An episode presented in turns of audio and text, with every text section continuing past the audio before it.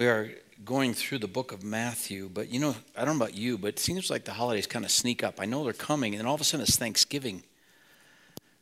And I think it's because we enjoy summer so much, and we've had this long, beautiful fall. It goes fast when it's nice like that.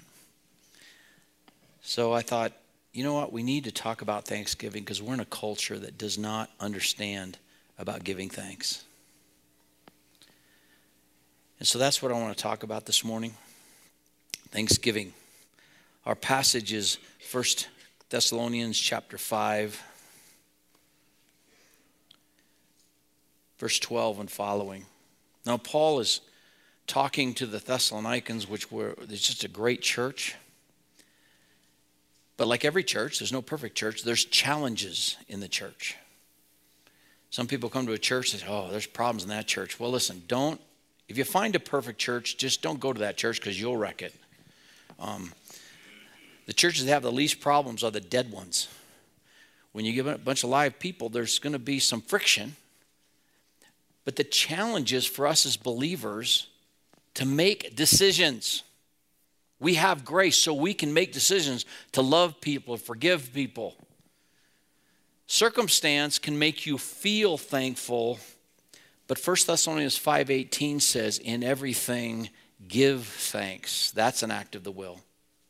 Let's pray. Father, we thank you for your love for us. Lord, I pray that we would be a reflection of your grace, that your children would be a thanksgiving people. Lord, we be known by our supernatural peace and supernatural joy by the testimonies of supernatural provision, so that even in trouble, the lost might ask us of the hope that lies within us. We might give an answer about our Savior Jesus. During this Thanksgiving season, Lord, I pray that we would learn to be more and more a people of prayer and a people of grace. Give us understanding now of your word, Lord. I pray that I might be spirit filled as a teacher.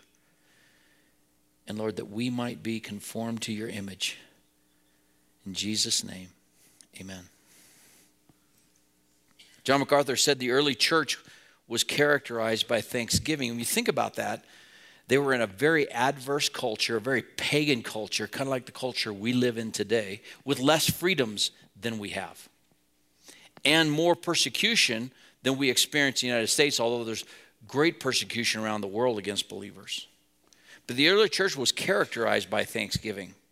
When the early church met, they gathered with the purpose of giving thanks. Somebody had a psalm, somebody had a prayer, somebody had a word from the Lord, and a lot of folks had the opportunity to say thanks. When you have fellowship with believers in small groups, is that what's characterized by it? about thanksgiving, about testimony, what the Lord has done. That's real fellowship. When we encourage one another as we get together, that's what characterized the early church. But the world is made up of thankless people, is it not? We live in a culture of just tremendous anger. All you have to do is drive on the streets, and people are very angry about the traffic in Laramie. Listen, I've been other places, this is not traffic you know. You go to Thailand, and I didn't drive in Thailand. I would not tempt God that way. But just being in a taxi is on the border of that, and there's no rules.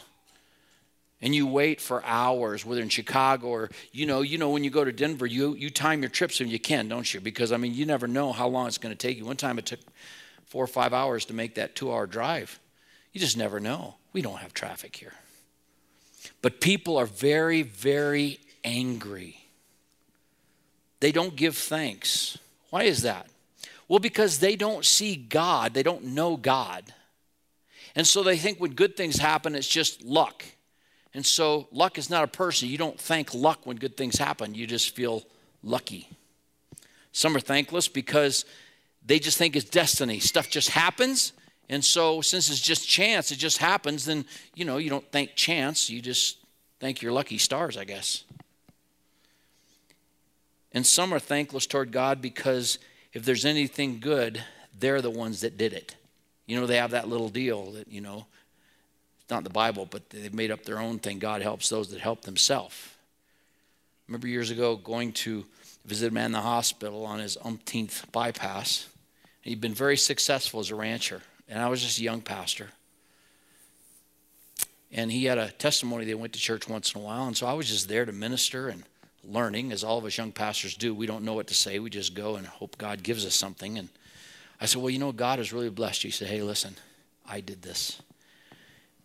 And when somebody says something, I wait for the lightning to strike. The amazing part with me, he lived through that and for many, many years after that. And I thought, wow, what an attitude. I hope you know that attitude was straightened out before he met his maker. But the world is full of thankless people, and they give credit to everything else but God. Why? Why are they like that? In our culture, as we become more and more thankless and more and more angry,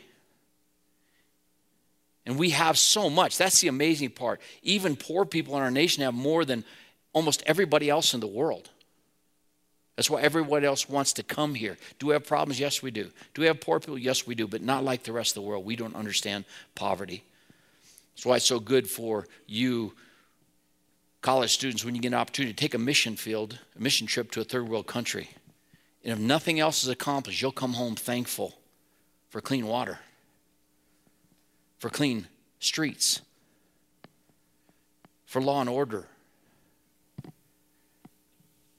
But the Bible says we are becoming like that with all of the things that we have. We are becoming a thankless, angry people because we've turned our back on God. In Romans chapter 1 verse 21.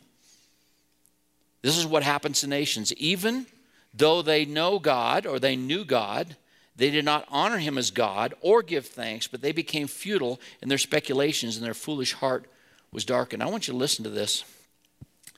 This is a, uh, the first national proclamation of thanksgiving. Uh, the first was penned by Samuel Adams, the Continental Congress in 1777 from its temporary location in York, Pennsylvania. Listen to this. This is an amazing thing. For as much as the indispensable duty of all men to adore the superintending providence of Almighty God, to acknowledge with gratitude their obligation to Him for benefits received, and to implore such further blessings as they stand in need of.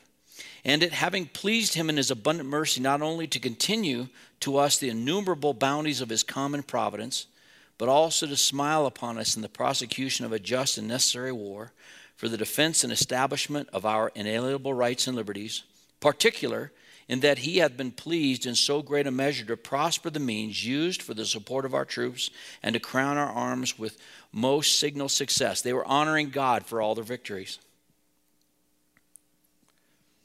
It is therefore recommended to the legislative or executive powers of the United States to set apart Thursday, the 18th day of December, next for solemn thanksgiving and praise, that at one time and one, one voice, the good people may express the grateful feelings of their hearts and consecrate themselves to the service of their divine.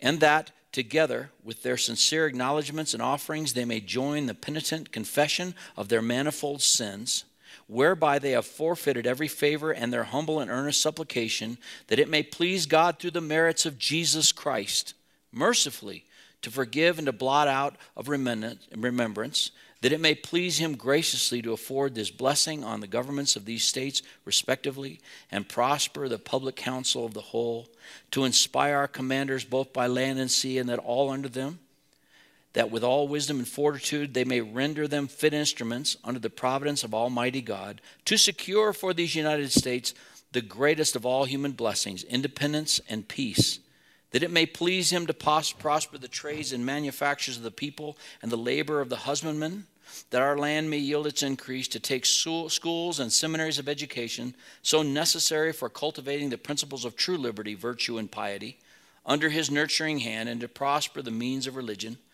for the promotion and enlargement of that kingdom which consists in righteousness, peace, and joy in the Holy Spirit. And it is further recommended that servile labor and such recreation as though at other times innocent may be unbecoming, the purpose of this appointment be omitted so solemn an occasion. Is that amazing or what? They can tell you that we're not a Christian nation, that it had nothing to do with it. That's not true. That's why these modern day people so often want to not talk about history, They want a new thing. It used to be they looked at our Constitution like, well, isn't it nice? It's so flexible. We can make it mean whatever they, we want it to mean. Now it's come to the place they want a new Constitution because it not, does, does not ex- reflect their values, and they are absolutely correct. So, what is our hope as believers? Our only hope is to pray. Our only hope is to pray.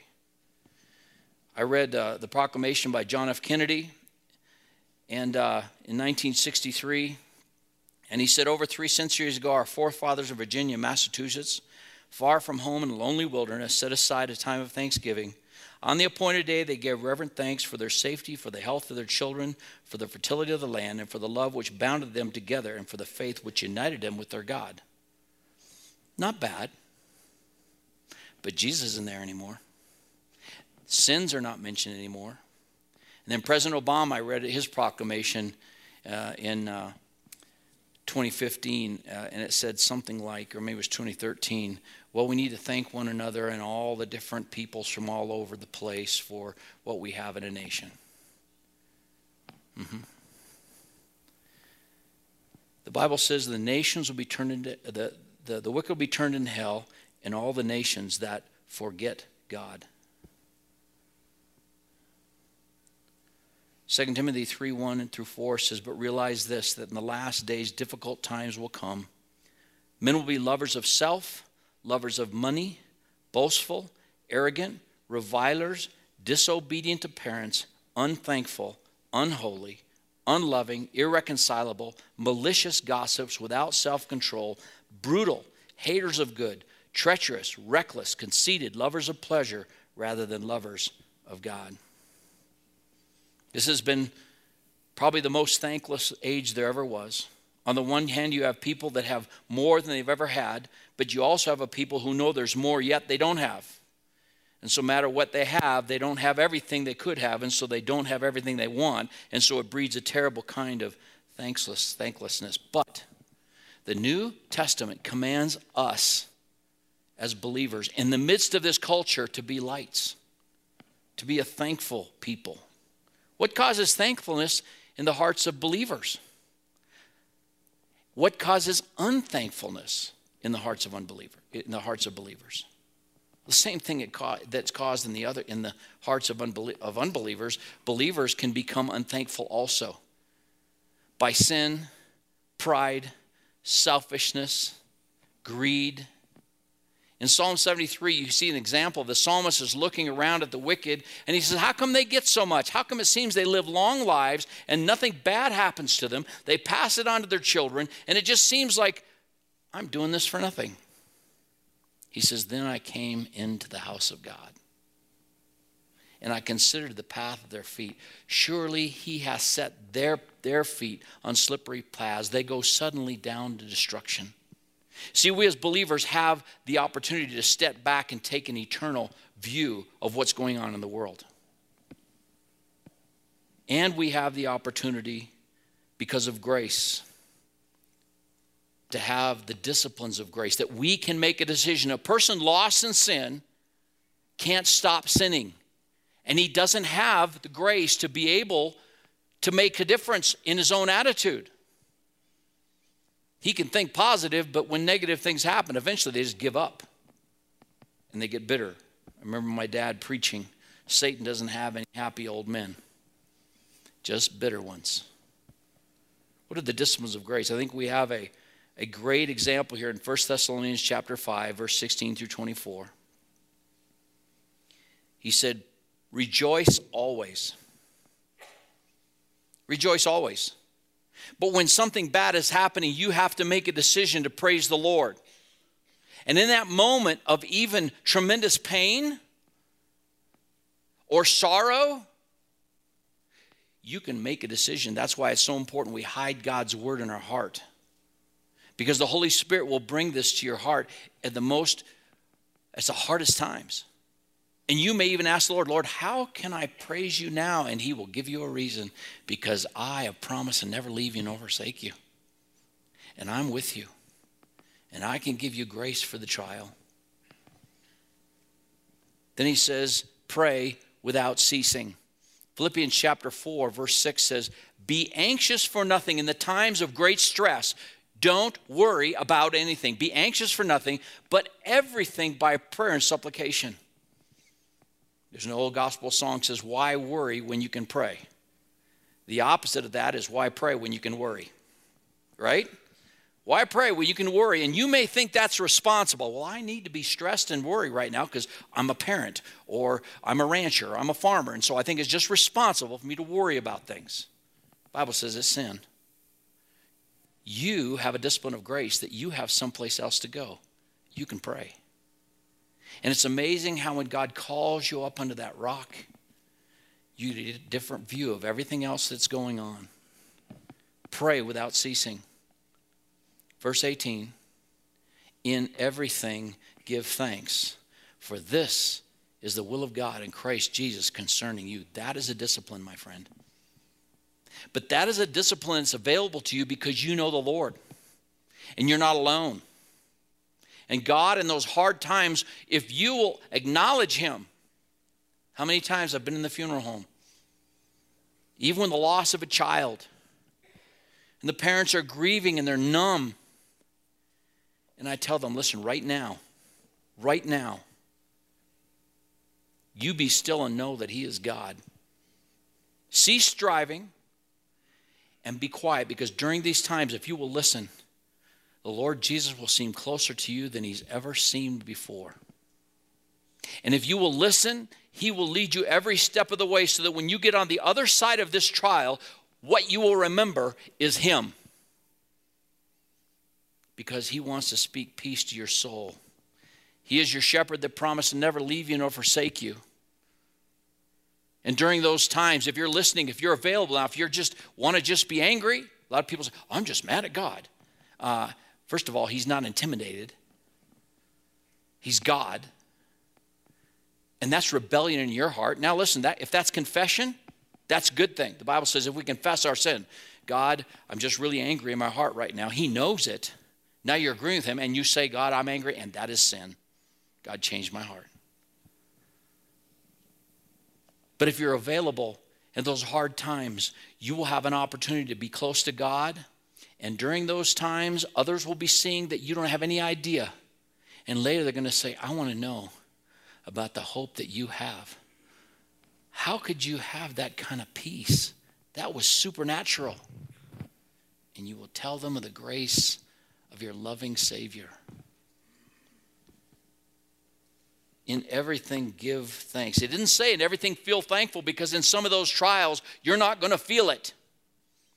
You're not going to feel it. You're just going to feel pain and tremendous, overwhelming sorrow and sometimes just numbness.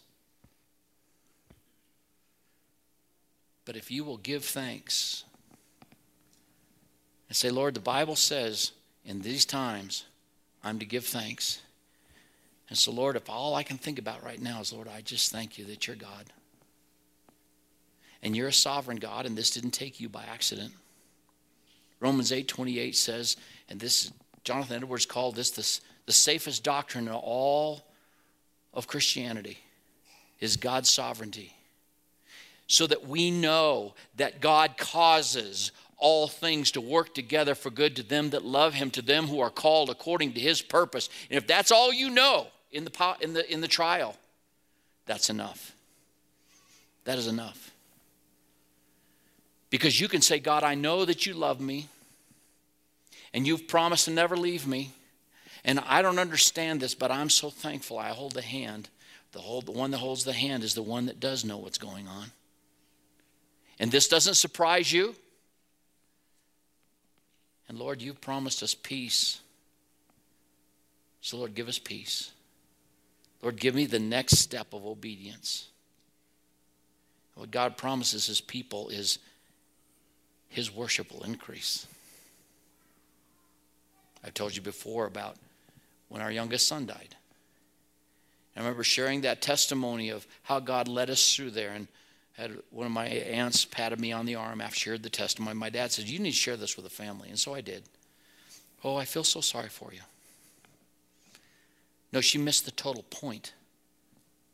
Because when Christy and I think about when God took Jesse from us, yes, there's still sorrow, there's an empty spot there, but we know where he's at.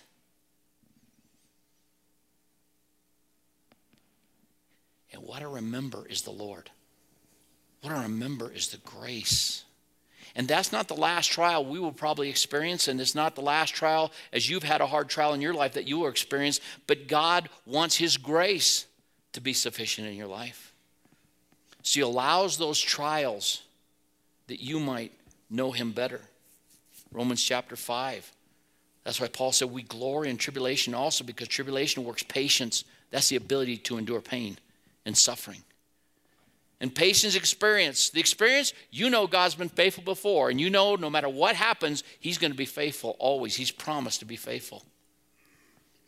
He said in the Psalms, psalmist said, Your word, O Lord, is forever settled in heavens. You can depend on His word and His faithfulness. It's an exercise of the will. In Ephesians 5, 18 through 20. It says, Be filled with the Spirit. Now, that parallel passage is found in Colossians 3 15 and 16. What is that? Be filled up with the Word of God so the Holy Spirit has something to use in your life when you come to the trial, so that your reaction is Bible. John Bunyan, the author of Pilgrim's Progress, has said his desire for his people was that they be so filled up with Scripture that if you cut them anywhere, they would just bleed bibline so that whatever comes our way, we act because of what the scripture says, not what we feel. So we experience God's grace. He goes on to say, speaking to one another in psalms and hymns and spiritual songs, singing, making melody in your heart to the Lord, always giving thanks for all things in the name of our Lord Jesus Christ to God, even the Father. What do we have to be thankful for? First of all, our salvation. The world doesn't know about that. They have no idea. They think you just have religion. But the Bible says in 2 Corinthians 9:15, thanks be to God for his indescribable gift. Secondly, you have access into the very throne room of God. As we were praying this morning as elders before coming in here, Rich reminded me of that. Bible says we have not an high priest which cannot be touched with the feelings of our infirmities, but was in all points tempted just like we are, yet without sin. Therefore, we can come boldly to the throne of grace and find help in time of need. In the Old Testament, there was a veil, and only the whole, only the high priest once a year had access into the Holy of Holies, and we have access because of our Savior Jesus Christ to bring all of our cares, all of our confusions to Jesus in prayer. And He is our advocate, Jesus Christ, the righteous one. We have security. We know the sovereign God of the Bible. And Paul asks in Romans chapter 8, verse 38, what will separate us from the love of God? Peril, nakedness, famine, sword? No, he said, in all these things we overwhelmingly conquer. All the stories and the testimonies we will hear in heaven of God's saints who had victory in spite of overwhelming odds who could even die in joy because of God's grace. He said, I am convinced that nothing shall be able to separate me from the love of God which is in Christ Jesus. And we have purpose.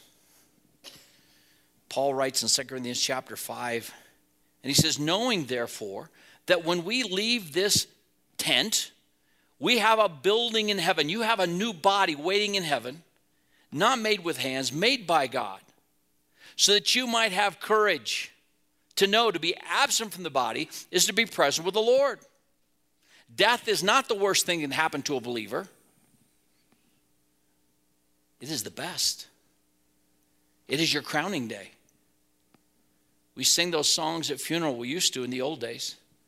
Glad day, glad day, the crowning day to go home to be with the Lord Jesus, to see Him face to face. That's the hope of heaven. Yes, there's streets of gold and the perfect climate and all the provision, but the best thing about heaven for the believer is finally to one day see Him face to face. You have this purpose, he goes on to say, whether absent from the body and present with the Lord or absent from the Lord and in this body to serve, you have one ambition, you have purpose to be pleasing unto him. And what purpose has he given the church? And who's the church? Us, believers. He said, All authority is given unto me. Go into all the world and make disciples of every creature, baptizing them in the name of the Father, name of the Son, name of the Holy Spirit, teaching them to observe all things. What's that? That's the opportunity that every believer has to share the gospel with those that are around him. And the Bible says in the Psalms that he that goes forth weeping, bearing precious seeds, that you understand your purpose, your privilege to be an ambassador for Christ, and whatever else God has put in your hand, the, what you do to make money, whether that's being an educator, a doctor, a lawyer, a mechanic, a carpenter, whatever God's put in your hand to do, you do that heartily unto the Lord because your main purpose is to bring light to those people that you meet day to day. He's given you purpose and He's given you provision. Hebrews 13 5 says, Being content with what you have, for He Himself says, I will never desert you, nor will I ever forsake you. That's the best provision of all, isn't it? You say, but God's called us this ministry, and, and I don't know if we have the money to do it. God's not worried about money, He just wants your attention. He owns the cattle on a thousand hills, the wealth in every mine. He just sell a couple herds to get done what He's called you to do, He will do it. He is faithful. And when He does, when He shows up to rescue you and provide, you will have a greater worship because you knew that God led you in that. God provided you in that. God protected you in that. And He has given you supernatural peace. That's why you don't have to worry about everything. And you know what else we have? We could go on and on. We have eternal riches. We have eternal riches. That's what the psalmist in 73, Psalm 73 had forgotten. Even if the world gets everything here and they gain the whole world and they lose their own soul, Jesus said, You think that's a good business decision? To get everything for 70, 80 years and then lose your soul for eternity? Paul wrote in Romans and he said, Whatever suffering you have here cannot be compared to the glory, the wealth that we will enjoy throughout all eternity. Peter wrote, and he said, 1 Peter chapter 1 verse 3, "Blessed be the God and Father of our Lord Jesus Christ, who according to his great mercy has caused us to be born again to a living hope through the resurrection of Jesus Christ from the dead, to obtain an inheritance which is imperishable and undefiled and will not fade away. It's reserved in heaven for you." You are protected by the power of God through faith for a salvation ready to be revealed in the last time. In this you greatly rejoice, even though for a little while, if necessary, you become distressed by various trials, so that the proof of your faith, being more precious than gold which is perishable, even though tested by fire, may be found to result in praise and glory and honor at the revelation of Jesus Christ. And get this verse. And though you have never seen him, you love him, right? You've never seen Jesus, but as a believer, that is your faith. You possess that treasure in earthen vessels. And though you have never seen him, you love him. And though you do not see him now, but believe in him, you greatly rejoice with joy inexpressible and full of glory. But sometimes we forget Born to wander, Lord, I feel it. Prone to leave, prone to forget, and sometimes we forget. And sometimes it takes a trial to remind us, and we're brought back to the Word of God. And we realize how sure, like Paul wrote, I am convinced, I know whom I believed, and I am persuaded that he is able to keep that which I've committed unto him against that day. You have something the world doesn't know about. If you're here this morning and you have religion, but you have no power, and you say, I just don't know how, how to do it. Well, you need to cease striving, know that He is God. Submit yourself to Jesus Christ, and He will give you new life. As a believer, it's not trying harder, It's allowing His Spirit to live through you and realizing all of the riches of God in Christ Jesus that you possess. And then you will be a reflection of thanksgiving. Father, we thank you for your love for us. Oh, how you loved us. You've given us a new name and you've written it down in glory.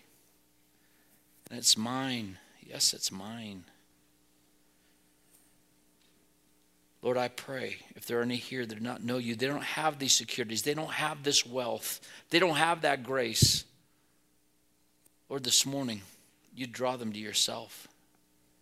You'd give them a broken and contrite spirit. You'd give them the recognition of the awful place they're in before Christ. And Lord, give them the grace to trust you. And for us as believers, Lord, I pray that we would be mindful, that we would be sensitive to opportunities to give thanks to you in the world, to be a light that shines in the darkness. Lord, that others might ask about that hope. Lord, help us not to be discouraged with the times or cultures. Lord, give us an opportunity, Lord, for great harvest. We'll give you all the glory in Jesus' name. Amen. Let's stand and sing together.